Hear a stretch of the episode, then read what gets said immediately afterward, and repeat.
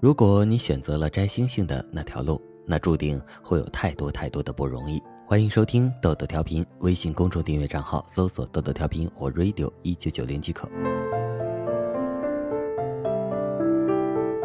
我学妹前天跟我说，她最近去过一次酒吧，看到了一个年纪小小的姑娘在一群色狼中间周旋，明显能看得出那姑娘不愿意，可还是堆着满脸的笑容。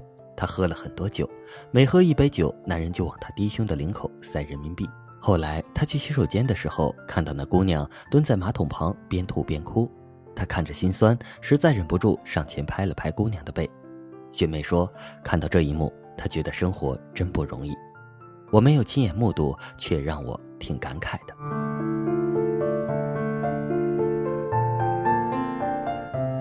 十年前，我家还住在一个不足三十平的房子里，没有所谓的客厅，我就睡在一家人吃饭的小桌旁边一张一米宽的小床上。那是一个不通透的房子，夏天真的生不如死，小小的电风扇根本不顶用。我睡不着觉，会起身打开书包，拿出练习册，把不会的题再做一遍。我爸妈看见我开了灯，就走出来，一家人坐在那张又是饭桌又是书桌的小桌前，一言不发。过了一会儿，我妈说：“别做了，明天一早还要起来上学。爸爸和妈妈给你扇扇子。”我的后背已经捂出了一身痱子了。我妈几乎是强忍着眼泪说出的那句话。他们一直给我扇啊扇，直到我睡着了，他们才离开。那个时候，我觉得生活真不容易。后来，我去了一家住宿学校读书，每周的生活费是五十块钱，这个生活费是和普通家庭差不多的标准。所以，我吃喝并没有受一丝一毫的苦。每周回到家，那张我等会儿要俯身趴在上面做作业的小书桌上，摆了好几个我爱吃的菜，有鱼有肉。我甚至有一种错觉，我们家并没有我想象中这么穷。有一次吃饭的时候，我爸从厨房单独端出了一碗牛肉米粉，我抢着要吃。我爸说：“这么多菜，你干嘛跟我抢？”我说：“我就是想吃牛肉米粉嘛。”他说：“那下顿我去给你买，这碗上次买多了坏了。”我想抢过来倒掉，我爸笑笑说：“没事儿，没事儿，大人吃了没事儿。”那个时候，我觉得生活真不容易。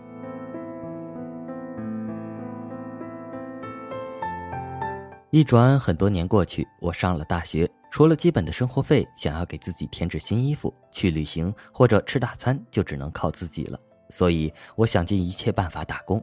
有一次，学长介绍了一个一天一百块，但是要穿着人偶一整天派单的活。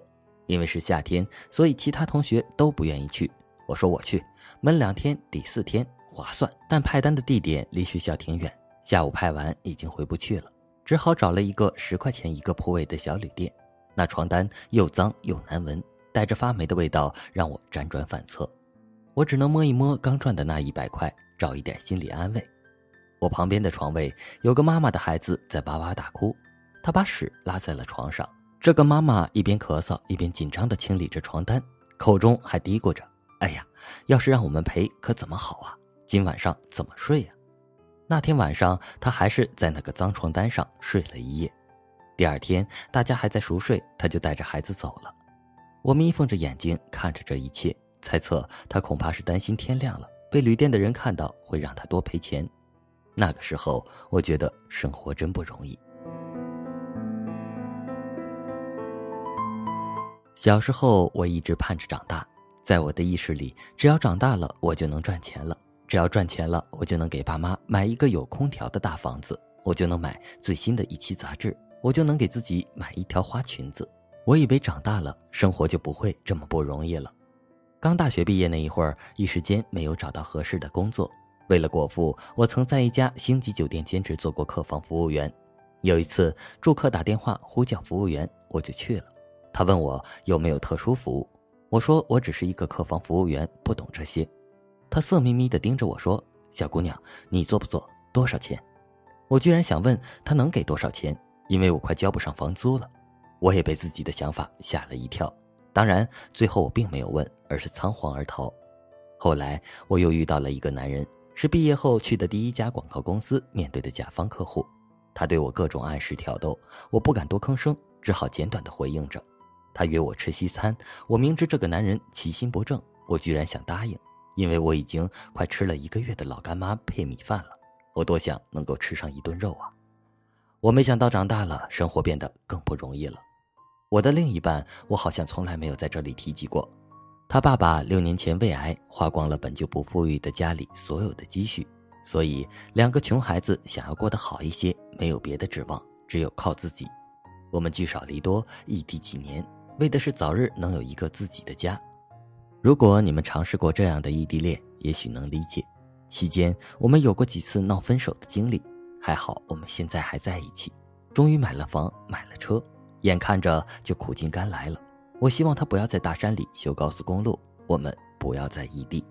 可他爸爸又病倒了，每个月都要花一两万治疗费，我们只好把他回来的计划又搁置了。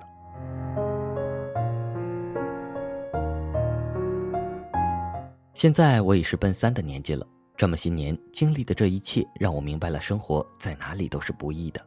但凡你有那么一丁点野心，要去够那些你现在能力还够不着的东西，你都会觉得生活很不容易。所有你会遇到的阻力，都是生活的不容易。现在，每当有人羡慕的对我说：“你真厉害呀，靠自己能买房买车。”我都会感谢这些有时候看起来特别糟糕、特别让人绝望的不容易。正是因为我明白了不容易才是生活的原色，我才更有力量与勇气去跟生活抗争。我觉得这是我今天所有取得一点点微不足道的小成绩的原因，就如同我喜欢的作家之一刘玉说的那样，有时候人所需要的是真正的绝望，真正的绝望跟痛苦、悲伤没有什么关系，它让人心平气和，它让你谦卑，它让你只能返回自己的内心。绝望不是气馁，它只是命运的归命运，自己的归自己，这样一种实事求是的态度。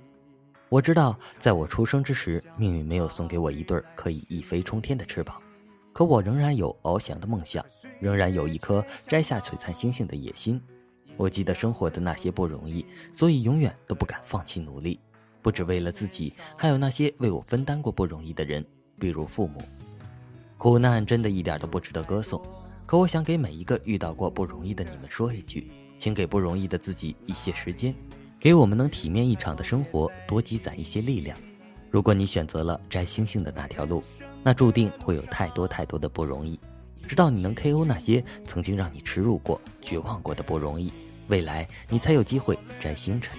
谨以此文送给每个不容易的你。兄弟不容易，闯东又走西，多多少年来一个人风里雨里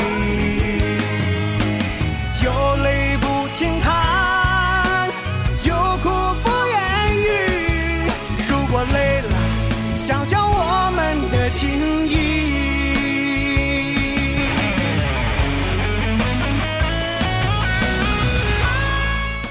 我也想不通不要问我为什么现在的片尾曲是这个样子的。好了今天的节目就播送到这里了。我是本期主播咖啡豆豆，微信公众订阅账号搜索“豆豆调频”或 “radio 一九九零”即可。我们下期再见，拜拜。